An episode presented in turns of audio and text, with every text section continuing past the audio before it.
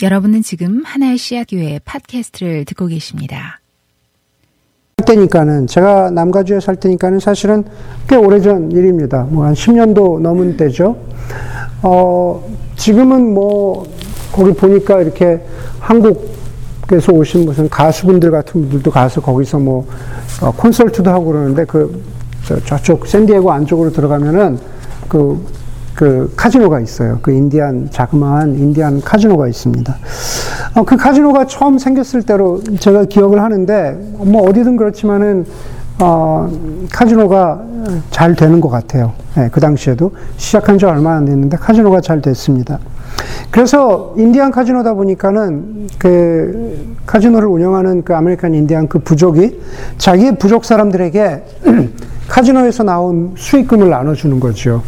어, 이렇게 수익금을 나눠주는데 어, 그 당시 제 기억이 본 기사가 맞다면 한 가구당이 아니라 1인당 한 10만 불 정도 됐던 것 같아요.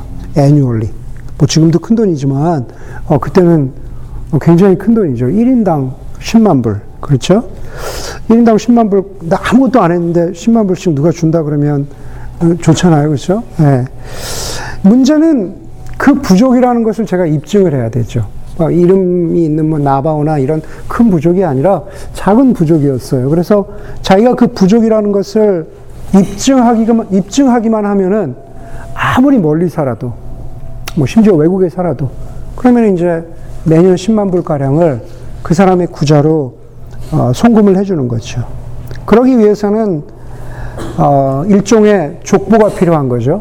자기가 그 족보가 필요한 건데 그것을 찾으려고 수많은 인디안들이 내가 그 부족에 조금이라도 피가 섞여 있고 그 부족의 이론이라는 것을 프로하기 위해서 아, 되게 애를 쓴다는 기사를 아, 본 적이 있습니다. 아마 지금이라면은 어, ancestry.com에 가겠죠 일단 ancestry.com에 가가지고 시작을 할 것 같아요. 설교를 준비하면서 슬쩍 ancestry.com에 들어가 봤어요. 저 들어가 보니까는 가족 관련 서류를 찾는 거, 쉽게 얘기해서 족보를 찾는 거죠. 족보를 찾는 건 19불 99에서 시작을 하고 있고, 아, 족보 찾는 건 19불, 물론 해보신 분들 계시니 모르겠지만 좀 더 올라가겠죠. 이제 스타팅이 19불 99, 99에서 시작을 하고, 어, 나의 인종이나 내 DNA를 검사하는 건 99불 99에서 시작을 한다라고 ancestry.com 홈페이지 첫 화면에 음, 딱 나와 있더라고요. 여러분 족보는 모르겠지만 뭐 족보도 물론이지만 어, 자신의 인종이나 DNA를 검사해보고 싶은 생각이 들어보신 적이 없으세요? 제 주변에 우리 교우분들 가운데도 뭐 그런 거에 관심이 있는 분들이 있었거든요. 예, 뭐 이 형제나 뭐 이 자매나 이렇게 해보면 놀랄 만한 일이 생길 수 있죠. 저 한국 피는 알고 보니까 90%고 뭐 일본 혈통도 있고 뭐 그럴 수 있다라는 거 우리가 주변에서 아마 아, 많이 봤을 겁니다. 어, 나의 인종이나 나의 족보나 나의 뿌리를 그렇게 찾을 수 있다라는 게 사실은 굉장히 흥미로운 일이죠. 그 ancestry.com에서 아시안의 족보까지 다루는지는 제가 디테일하게 잘 모르겠지만 우리가 평소에 별로 흥미나 관심이 없는 족보, 패밀리 트리죠. 가게를 찾아볼 때는 아마, 아마 그만한 어, 이유가 있어야 되겠죠. 아까 인디안 부족들처럼 유산을 받는다던가 아니면 어떤 특별한 이유로서 자기 신분의 증명이 어, 필요한 경우가 그런 경우가 있을 것 같습니다. 성경에서도 보면은 족보가 많이 등장하는 뭐 창세기나 혹은 역대기 같은 그러한 성경을 보면은 우리도 많은 경우에 그 의미를 잘 모르겠죠. 읽다 보면은 여러분 오늘 제가 짧게 읽었지만은 아, 이 이름들 발음하기도 어렵고 과연 우리에게 무슨 의미가 있을까라는 그러한 생각을 해서 사실은 심지어 저도 건너뛸 때가 있습니다. 요즘 매일 성경에 보면은 느헤미야가 나오는데 느헤미야 어떤 족속 몇 명이 돌아오고 어떤 족속 몇 명이 돌아오고 그런 부분이 있잖아요. 네, 확 건너뛰었습니다. 확 건너뛰었습니다. 오늘 오늘 본문의 많은 부분이 대부분이 사실은 족보를 다루고 있죠. 그러면서 어쩌면 읽으면서 사실 조금 흥미가 떨어지는 본문이기도 합니다. 그러나 아, 그 족보가 예수님의 족보죠. 저 예수님의 족보인데 예수님의 족보가 과연 어떤 의미로 우리에게 말씀하고 있는지 함께 나누기를 원합니다. 21절에 보니까는 백성들이 세례를 받았다는 것으로 시작을 하죠. 그렇죠? 아, 근데 참 재밌는 거는 3장 20절은 3장 뒤에 누구 문 좀 닫아 주시겠어요? 그 뒤에. 네. 3장 20절은 세례 요한이 옥에 갇히는 걸로 끝나요. 3장 20절은 세례 요한이 어, 헤롯의 일로 옥에 갇혔다는 것으로 끝납니다. 그런데 3장 21절은 어, 백성들이 세례를 받았다는 것으로 시작하죠. 그러니까 이렇게 이어지는 사건이 아닙니다. 오히려 오히려 3장 초반에 세례 요한이 요단강에서 세례를 베풀었다라는 것과 연결지어서 3장 21절이 이어지는 겁니다. 백성들이 세례를 받았다. 그런데 백성들이 세례를 받을 때에 21절에 보니까는 예수께서도 세례를 받으시고 기도하셨다라고 성경은 아, 말하고 있습니다. 여러분 누가복음이나 누가복음을 포함해서 복음서의 시작에 조금만 주의를 기울여 보면은 우리는 예수님의 세례 받으시는 장면이 조금 어색하다라는 것을 발견하게 됩니다. 무슨 말이냐면은 세례 요한의 세례는 세례 요한이 베풀었던 세례는 회개의 세례인데 왜 죄가 없으신 예수님이 회개의 세례를 받으셨을까? 자, 그런 그런 어색함, 서로 매치가 되지 않는 것을 발견합니다. 왜 죄가 없는 예수님이 회개의 세례를 받으셨을까? 대부분 그것은 이렇게 두 가지로 설명을 합니다. 첫 번째로는 예수님은 죄가 없으시지만 우리 모든 인간과 똑같이 자기도 참 인간이라는 것을 보여주시기 위해서 세례 받으시는 거죠. 예, 나도 너희와 똑같은 인간이라는 것을 보여주기 위해서 세례 받으시는 겁니다. 그리고 거기서 한 발짝 더 나가면은 예수님은 세례 요한이 선포하신 영적인 회개와 부흥의 메시지에 동의하고 계시다는 거죠. 세례 요한은 이미 오실 분 예수 그리스도의 길을 예비하는 거잖아요. 예수 그리스도가 진정으로 베푸실 영적인 회개와 부흥에 대한 길을 예비하는 게 그것이 세례 요한의 역할이잖아요. 내가 거기에 동의한다. 그리고 난 인간이다. 어, 내가 어, 너희를 대신하여 너희 모두를 구원할 것이다라는 그러한 하나님 나라의 복음의 큰 메시지가 사실은 예수님의 세례 받으심에도 스며 녹아들어 있는 것입니다. 예수님은 인간이시라는 겁니다. 풀리 인간이시라는 거죠.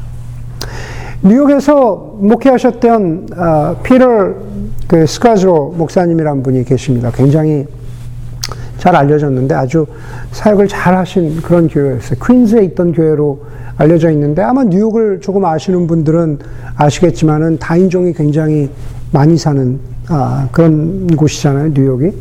그 교회는 자그마치 아, 우리 오늘 인종, background 얘기를 했지만은 그 교회 아, 성도들의 그 배경을 조사해 보니까 뭐 120국 120개국인가?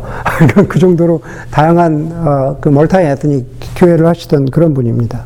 그 피럴 스카즈로 목사님이 우리 인간을 위해서 예수님이 어, 우리 인류를 위해서 예수님이 인간이 되신 것, fully 인간이 되신 것. 달리 표현하면 예수님이 우리와 똑같이 피부와 살을 가지신, 뼈를 가지신, 예, 우리와 똑같은 인간이 되신 것을 아주 잘 설명하는 예화를, 그 의미를 잘 설명하는 예화를 자신의 책 정서적으로 건강한 교회에서 이렇게 말씀하고 있습니다.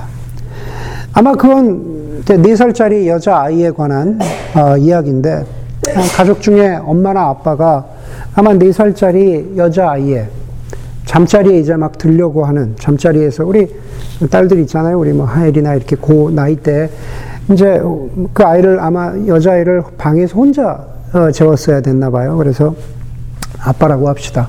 아빠가 어, 4살짜리 딸에게 어, 이렇게 말하는 거죠. 혼자 불을 꺼주면서 담요를 어, 이불을 덮어주면서 어, 얘야 무서워하지 마. 넌 혼자 있는 게 아니라 이렇게 방이 깜깜하고 이제 아빠가 불 꺼, 불 끌 거지만 이 방 안에는 너만 혼자 있는 게 아니라 하나님이 네 옆에 계셔. 저 무서워하는 딸에게 위로할 만한 얘기인 거죠. 혼자 잘 자라고 그렇죠. 그랬더니만 그네 살짜리 딸이 이렇게 어, 아빠에게 대답을 했다고 합시다. 이렇게 아빠한테 대답을 했다 그래요. 아빠, 하나님이 여기 계시는 건, 이 방에 계시는 건 나도 알아. 근데, 어, 몸이 있는 사람이 방 안에 함께 있었으면 좋겠어. 몸이 있는 사람이, 이 body가 있는, 그죠? 몸이 있는 사람이 이 방 안에 나랑 함께 있었으면 좋겠어요. 아빠한테 이렇게 얘기를 했다는 겁니다. 그러면서 피럴 스카즈로 목사님이 그 예화를 설명하시면서 이렇게 덧붙이셨어요. 예수님은 인간에게 필요하신 것이 무엇인지 아셨다는 거죠. 예, 정말로 우리, 우리 사람들에게 필요한 것은 하나님은 어느 곳에, 어느 곳에나 계시다. 그죠? 하나님은 너희를 지켜보고 계신다. 라는 그러한 머릿속의 지식이 아니라 바로 인간이 정말로 원한다는 것은 어쩌면은 하나님의 몸, 저 성육신 하셔서 우리 곁에 오신 바로 그 예수 그리스도를 원한다. 라고 그렇게 쓰고 있습니다. 그러면서 이렇게 조금 더 이야기를 이어갑니다. 현대인들은, 우리 모두죠. 현대인들은 바로 자신의 곁에서 자신을 사랑해줄 몸을 원한다는 겁니다.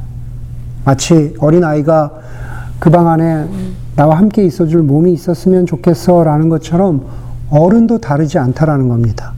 바로 내 가까이 곁에서 나를 사랑해줄 몸, 구체적인 존재를 원하고 있습니다.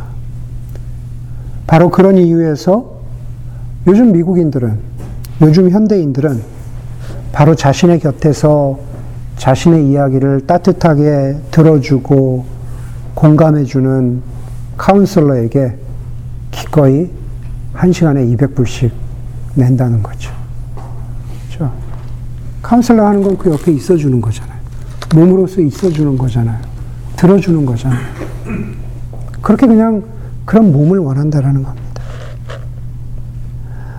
바로 예수님이 인간이 되셨다라는 것은 그런 의미죠. 예수님이 세례를 받으신 것은 좀 더 구체적으로 예수님이 세례를 받으신 것은 바로 우리와 똑같은 몸의 조건, 인간의 조건으로 들어오셔서 우리처럼 기쁘고 슬프고 좌절되고 낙담되고 피곤하고 배고프고 화가 나고 즐겁기도 한 그러한 모든 상황 가운데에서 우리와 함께 계시는 그 존재로서의 어, 바로 예수님이시라는 거죠. 그 예수님 세례 받으셨다라는 의미입니다. 예수님이 세례를 받으실 때 22절에서 이런 일이 동시에 일어났다고 성경은 말합니다. 성령이 비둘기 같은 형체로 예수 위에 내려오셨다. 그리고 하늘에서 이런 소리가 울려왔다. 너는 내 사랑하는 아들이요. 나는 너를 좋아한다.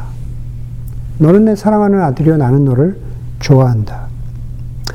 여러분, 우리는 예수님이 몸의 존재로 오셔서 나에게 참 좋은 친구 같기도 하고, 참 좋은 상담가 같기도 하고, 그래서 우리의 고민을 들어주고 공감해주는 예수님이 참 100% 인간이시라는 것은 그것은 기분 좋은 일이고 참 위로가 되는 일이지만 그러나 어떤 땐 살짝 그것보다 조금 아, 그게 좀, 좀 부족하지 않나라고 느낄 때가 있습니다. 아니, 그 이상이면 좋겠다라고 바랄 때가 있다라는 겁니다. 무슨 말이냐면, 친구 같으신 예수님, 상담자 같은 예수님, 예, 그런 예수님만으로 우리가 어떤 때 만족하기에는 우리가 살아가는 삶의 현실이 그렇게 만만치 않기 때문에 그렇습니다. 사실은 예수님이 세례 받으시는 장면에 너는 내, 너는 내 사랑하는 아들이요. 내가 너를 기뻐한다. 내가 너를 좋아한다라고 라는 것을 기록한 누가의 메시지는 혹은 누가가 우리에게 전하려는 메시지는 어찌 보면 분명합니다. 그것은 예수 그리스도는 친구, 예수 그리스도는 상담과 이상의 분이시라는 것을 말씀하고 그것을 우리로 하여금 깨닫게 하시려는 겁니다. 예수는 메시아, 예수는 바로 구원자시라는 겁니다. 그것이 바로 하늘에서 들려진 목소리, 내가 너는 내 사랑하는 아들이요, 내가 너를 기뻐한다. 라고 하는 그 구절 속에, 그 소리 속에 담겨 있는 메시지입니다. 네. 내가 너를 사랑한다. 그리고 그 계시와 더불어서 다른 한 가지 일이 더 있죠. 성령이 비둘기처럼 비둘기, 비둘기 같은 모습으로 형체로 예수님 위에 내려왔다고 성경은 기록하고 있습니다. 여러분, 비둘기와 같은 성령. 아니, 구체적으로 우리가 비둘기를 처음 구체적으로 만나는 성경의 장면은 바로 창세기죠. 그렇죠? 창세기 8장에 보면 홍수 이후에, 노아의 홍수 이후에, 큰 홍수 이후에 노아는 물이 얼마나 빠졌는지를 보려고 비둘기를 날려보냈죠. 정말로 이제 배가 착륙할 때가 됐나, 육지가 보이나, 비둘기를 날려보냈더니만은 비둘기가 아주 싱싱한 올리브 잎을, 올리브 잎을 물고 돌아옵니다. 그래서 노아는 아, 물이 점점 줄어들고 있다는 것, 홍수가 빠지고 있다는 것을 알게 됩니다. 여러분, 비둘기가 물고 온 올리브 잎이 상징하는 것은 다른 것이 아니라 소망이고 생명이고 약속이죠. 하나님이 주시는 소망, 약속, 그리고 싱싱한 올리브 잎, 다시 생명이 시작될 수 있다는, 새로운 것이 시작될 수 있다는 약속입니다. 더 이상 물로 인한 죽음이 없고, 더 이상 방주에 갇혀 있지 않고, 마른 땅을 밟을 수 있다는 희망입니다. 여러분, 이제 예수님이 세례 받으실 때 성령이 바로 창세기 8장의 비둘기와 같은 모습으로, 형체로 예수님 위에 내려왔습니다. 그것이 상징하는 것은 무엇입니까? 바로 예수님의 세례를 통해서 복음을 통해서 우리에게 약속되는 것은 바로 창세기 8장의 올리브 잎과 같이 하나님의 생명과 하나님의 약속과 하나님의 소망이 우리에게 드러난 바로 첫 번째 사건이 바로 예수님의 세례 받으시는 장면이라는 겁니다. 요즘에 어디서든 어디서든 아기들을 볼 때면 그렇게 귀여울 수가 없습니다. 막 아기들이 막 손가락 발가락 꼬물꼬물 거리는 거 보면은 되게 아, 참 아이들 보면 아름답다라는 생각을 합니다. 그래서 교회에서 태어날 아기들이 있으면 되게 어떤 아이가 태어날까 진짜 진심으로 어, 기대가 아, 됩니다. 어느 한 아이가 어떤 한, 한 갓난 아기가 어느 가정으로 들어온다라는 것은 태어난다라는 것은 정말 큰 축복입니다. 아, 그런 의미에서 아기는 그 가정에 생명과 소망을 가져온다고 믿습니다. 여러분, 아기의 어떤 꼬물거리는 움직임처럼 제가 오늘 아침에 이 아침에 말씀드리는 것처럼 예수의 예수의 움직임, 예수가 이 땅 가운데에서 세례를 받으셨다라는 것은 그것은 바로 우리 가운데 보여주는 사인은 우리 가운데 들려지는 메시지는 성령이 비둘기처럼 임했다는 것은 이 모든 것은 하나님이 우리 가운데 하나님이 우리의 삶 가운데 움직이시고 역사하시고 일하고 계신다는 그러한 증거입니다. 바로 그 복음 안에서 우리가 영원한 생명과 또 소망을 확인하게 됩니다. 이 영원한 생명과 소망을 결정적으로 확인해 주는 것이 다름 아닌 하늘로부터 임하는 하나님 아버지의 소리죠. 너는 내 사랑하는 아들이다. 너는 내 사랑하는 아들이다. 여러분, 우리가 이 하나님 아버지의 말씀, 사랑하는 아들이다라는 바로 이것을 더 잘 이해하기 위해서 사실은 제가 오늘 말씀, 주보의, 어, 어, 그 설교의 제목처럼 야, 여러분, 우리가 다른 아들의 의미를 살펴보아야죠. 왜 갑자기 여기서 지루한 족보가 이 중간에 대부분 끼어들었을까? 오늘 본문에 보니까는 예수님의 세례 받으시고 이제 뒤에 보면은 공생애를 시작하시기 전에 광야에서 시험 받으시는 장면이 있잖아요. 그렇죠? 그냥 그렇게 이어지면 될 텐데 예수님이 세례 받으시고 공생애를 시작하시면 될, 될 텐데 바로 그 사이에 족보를 끼워 넣습니다. 누가가 족보를 끼워 넣습니다. 그게 오늘 우리가 대부분 읽은 구절이죠. 23절에서 38절까지의 말씀입니다. 여러분 예수님의 족보는 보면은 두 군데 기록이 되어 있죠. 마태복음에 기록이 되어 있고 오늘 여기 누가복음에 족보가 기록이 되어 있습니다. 마태복음의 예수님의 족보는 아브라함에게서 시작해서 예수님께로 내려오는 족보입니다. top, 뭐 굳이 이야기하자면은 top-down이죠. 위에서부터 쭉 내려오는 족보입니다. 그런데 여기 누가복음의 족보는 거꾸로 예수님의 아버지, 뭐 사회적인 아버지, 예, 육, 저, 아버지 요셉으로부터 시작해서 아브라함에서 끝나지 않고 아담에게까지 올라가는 족보입니다. 이렇게 바뀌죠. 예. 그런데 더 이상한 것은 마태복음의 족보와 누가복음의 족보가 사실은 서로 일치하지도 않습니다. 예. 있는 사람들이 있고 없는 사람들이 있고 막, 막, 막 뒤엉켜 있습니다. 족보가 달라요. 예. 19불 99까지는 해결, 해결이 안 되는 그런 족보, 족보라는 거죠. 예. 여러분, 뭐 성경 공부 시간이 아니기 때문에 그거 다 설명드리지 않겠습니다. 사실은 오늘 우리가 읽은 중간에 나오는 수룹바벨과 스알디엘 정도에서 마태복음과 누가복음이 살짝 겹치면서 나오다가 또 다시 갈라집니다. 예. 여러분 중요한 것은 뭐 그 지루한 이야기는 다 하지 않겠지만 중요한 것은 아들이라는 단어입니다. 아버지 요셉으로부터 시작해서 아브라함을 거쳐서 아담까지 예수님의 족보를 거슬러 올라갔는데 누가 보고 어, 마태복음엔 그렇게 기록되어 있지 않는데 아담까지 거슬러 올라갔는데 오늘 마지막 38절에 보니까 뭐라고 그러냐면은 거기에 이러죠. 아담은 하나님의 아들이다. 예수님이 세례를 받으시는 장면에서 하늘로부터 너는 내 사랑하는 아들이다. 하나님이 말씀하셨죠. 또 다른 족보에 또 다른 본문에 아담은 하나님의 아들이다라고 말합니다. 여러분, 무슨, 이게 무슨 뜻일까? 아담은 하나님의 아들이라는 것은 과연 무슨 뜻일까? 아담은 하나님의 형상을 지닌 첫 인간입니다. 하나님의 형상을 지녔다는 것은 우리가 수없이 설교나 성경 공부를 통해서 들었던 것처럼 하나님을 대신해서 이 땅 가운, 이 땅 가운데에서 이 온 우주를 하나님의 뜻대로 다스리고 조화롭게 유지시켜 가도록 어, 부름 받은 것이 그 소명이 바로 아담이라고 하는 첫 인간에게 주어진 하나님의 어, 명령이었습니다. 책임이었습니다. 그런데 우리가 아는 대로 아담이 실패했습니다. 아담만 실패한 것이 아니라 아담 이후의 인류는 하나님의 아들로서 하나님의 형상으로서 살아가는 일에 실패했습니다. 인간은 지금도 어떻게든 하나님의 아들로서 살아보려고 몸부림칠지 모르겠지만 그러나 실패할 수밖에 없습니다. 로마서 3장에 보면은 이렇게 말하죠. 모든 사람이 죄를 범하였음에 하나님의 영광에 이르지 못했다.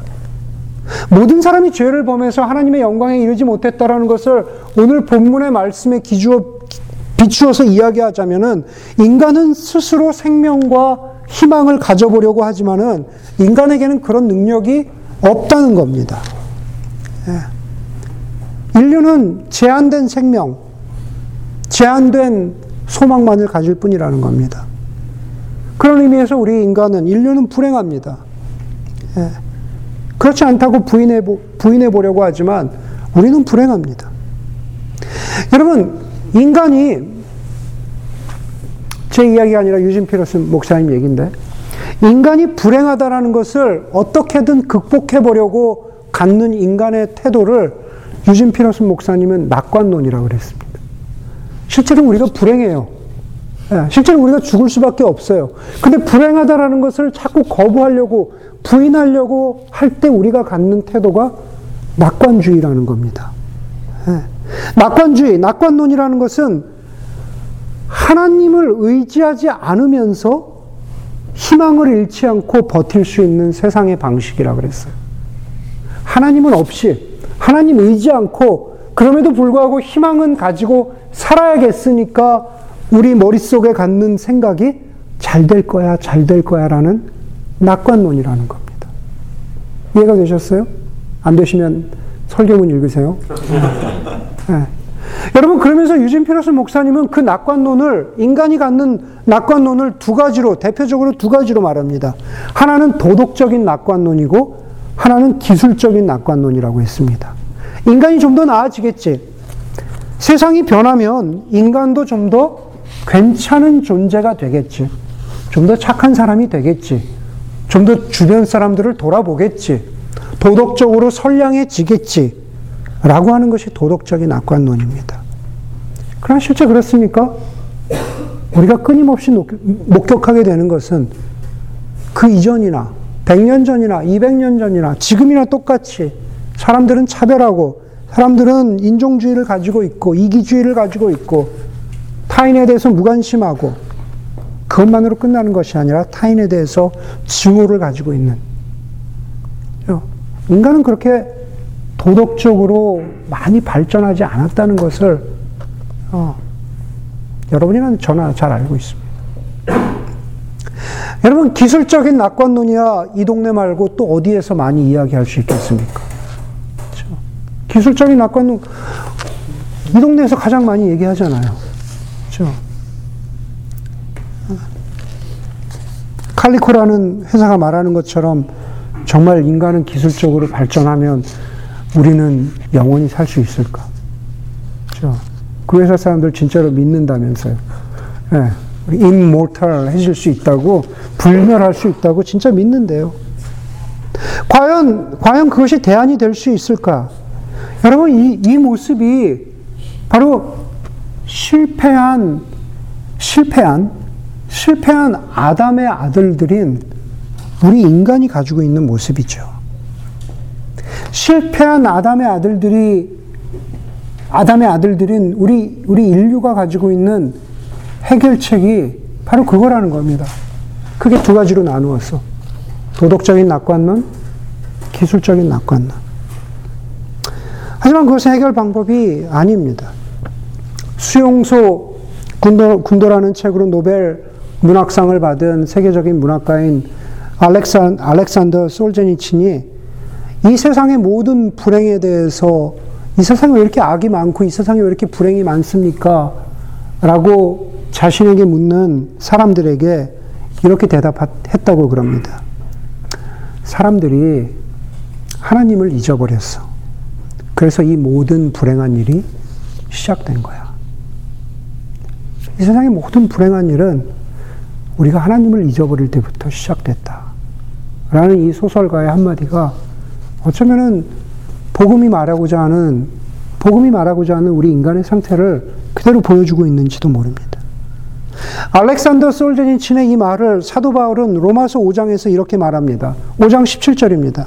아담 한 사람의 범죄 때문에 그 한 사람으로 말미암아 죽음이 왕노릇했다. 하나님의 아들이었던 그 아담이 실패한 바로 그것 때문에 우리 인간에게 죽음이 왕노릇했다. 더 이상 생명이 없고 더 이상 소망이 없다는 겁니다. 그러면서 바울은 거기서 멈추지 않고 계속 이어갑니다. 넘치는 로마서 5장입니다. 넘치는 은혜와 의의 선물을 받은 사람들은 예수 그리스도 한 분으로 말미암아 생명 안에서 왕노릇하게 되리라는 것을 우리는 더욱더 확실히 알고 있습니다. 여러분 무슨 말입니까? 첫 하나님의 아들인 아담은 실패했지만 오늘 족보로 따지면 그렇잖아요. 첫 하나님의 아들인 아담은 실패했지만은 성경에서 말하는 두 번째 아담 하나님 아버지께서 내 사랑하는 아들이라 라고 말씀해 주신 바로 그 두 번째 아담 예수 그리스도 안에서 어떻게 해요? 우리가 생명 안에서 의의 선물을 받고 왕노릇하게 된다. 라고 성경은 말합니다. 바로 그 성경의 아들의 의미입니다. 성경에서 한 사람을, 한, 한 부족, 한 족속, 한 이스라엘을 그렇게 부른 경우도 있지만, 내 아들이라고 부른 경우도 있지만, 그렇지 않고 성경에서 바로 내 아들이라고, 하나님이 내 아들이라고 한 사람을 지명해서 부른 경우에는 바로 메시아, 부름받은 하나님의 왕일 경우에만 그랬다라는 겁니다. 의미에서 예수가 그리스도 되심, 예수가 구세주 되심, 아, 예수가 주님 되심을 믿는 바로 우리 모든 하나님의 자녀들에게 똑같이 사도 바울은 갈라디아서 3장에서 이렇게 말합니다. 여러분은 모두 그 믿음으로 말미암아 그리스도 안에서 하나님의 자녀입니다. 예수 그리스도가 하나님의 아들 되심을 믿고 그 예수 그리스도를 믿는 그 믿음 안에서 여러분들도 하나님의 아들, 딸입니다. 여러분들도 하나님의 자녀입니다. 라고 성경은 말하고 있습니다. 하나님의 자녀가 된다라는 것은 결국 성경의 비유로 따지면 유산을 상속한다라는 거죠. 예. 유산을 상속한다라는 것입니다. 그 유산은 뭡니까? 바로 비둘기로 나타난 성령께서 약속하신 어, 영원한 생명과 소망을 상속한다라는 뜻이죠. 그것이 바로 이 땅에 온전한 인간으로 오셔서 고통받으시고 고난당하시지만 그러나 거기서 끝이 아니라 아, 부활하신 예수 그리스도를 통해서 우리에게 주어진 생명과 약속입니다. CNN의 유명한 시사 토크쇼 사회자인 그 레리 킹이라고 아시죠? 예, 레리 킹. 예, 레리 킹이라고 있습니다.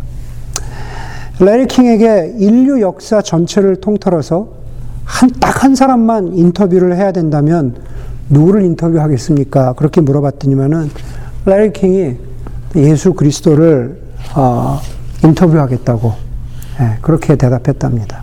그러면서 예수 그리스도를 인터뷰할 수 있다면 정말로 묻고 싶은 한 가지 질문은 예수님께 정말 물어보고 싶은 한 가지 질문은 이것이었다고 그래요. 레리 킹이.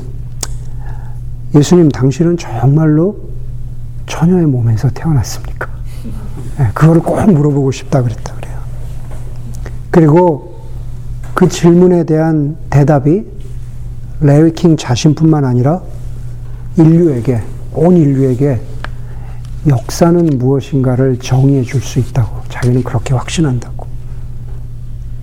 정말로 동정녀로 태어나신 동정녀 마리아의 몸에서 예수가 태어났다고 나는 정말 동정녀 마리아의 몸에서 태어났어라고 그것을 확인해 준다면 그것이 유대인인 레이킹 자신뿐만 아니라 인류의 역사를 새로 쓰고 인류의 역사가 무엇인지를 아, 다시 확인시켜 줄 거라고 그렇게 대답했답니다. 예. 단순히 처녀의 몸에서 태어나신 것 뿐만 아니라 그분이 하나님의 사랑하는 아들로서 십자가에서 죽음 당하시고 부활하신 그래서 우리에게 주신 생명과 소망이 우리 인류 역사를 새로 다시 쓸 거라는 거죠. 여러분 저와 여러분에게 묻습니다. 유명한 영성가 토마스 멀튼이 사람들은 인생 시점에서 인생의 어느 시점에서 나는 믿는다. 혹은 나는 믿지 않는다 라고 말해야만 하는 순간이 언젠가는 온다 그랬어요. 토마스 몰튼의 말입니다. 그러면서 그리고 그때는 생각보다 빨리 옵니다. 나는 믿는다 혹은 나는 믿지 않는다라고 얘기하는 순간이 생각보다 빨리 올 거라 그랬다고 말합니다. 어쩌면 똑같은 질문을 똑같은 질문을 하나님이 여러분들께도 하고 계시는지도 모르죠. 우리는 정말 오늘 족보를 통해서 예수 그리스도가 두 번째 아담으로서 우리에게 오신 생명과 소망을 주시는 하나님의 아들임을 믿고 있는지, 그분을 통해서만 우리의 삶 가운데 생명과 소망이, 영원한 생명과 소망이 있음을 우리 자신에게 질문한다면, 그리고 그것에 진지하고 진실되게 대답한다면 저와 여러분들의 영적인 상태가 과연 어디에 있는지 아마 대답이 될 것이고 어쩌면 우리의 삶 가운데에서 지난 한 주간 지난 아, 몇달 동안의 삶 가운데에서 아, 우리를 둘러싸고 있는 여러 가지 질문, 고민, 대답, 혼란스러움에 대한 그, 그 대답이 바로 예수가 하나님의 사랑하시는 아들임에, 아, 아들임에 대해서 질문하는 혹은 대답하는 우리의 대답 속에 그 해결책이 있을 거라고 예, 저는 믿습니다. 예, 함께 마음으로 드리는 예배 아마 여러분들 링크 받으셨을 텐데 오늘 말씀을 들으면서 느낀 것들을 한번 적어 보실 수 있는 시간이 되기를 바랍니다. 매번 반주해 주세요.